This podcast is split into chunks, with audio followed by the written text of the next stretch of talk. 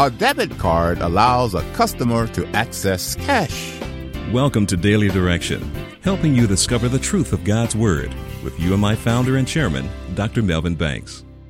A person with cash in the bank can use a debit card to withdraw money. But to do it, you have to enter an access code. You have to follow the bank's procedure.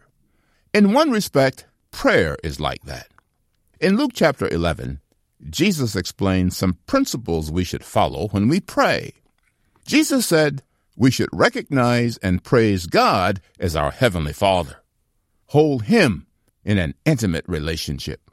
While God is the source of all life, He is our adoptive Father after we by faith accept His Son as our Savior. We should elevate God's agenda above our own by praying that God's kingdom would come. Then we ask God to supply our daily needs.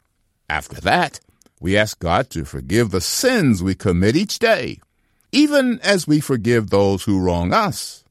Finally, Jesus says, ask God to help us say no when we are tempted to do evil. He said, we must not stop praying. Persistence in prayer does not change God. It helps us realize how dependent we are on God. Jesus assures us that God is eager to answer our prayers when we pray in the right way.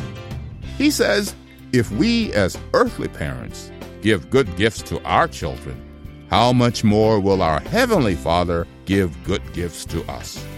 That is because our Heavenly Father is far more compassionate than we will ever be.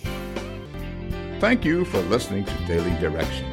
If you want to go deeper in your study, visit preceptsforlivingonline.com. There you can subscribe to full Bible commentary lessons, video illustrations, and more resources to help you live as a more faithful disciple of Jesus Christ. Visit preceptsforlivingonline.com and get your resources today.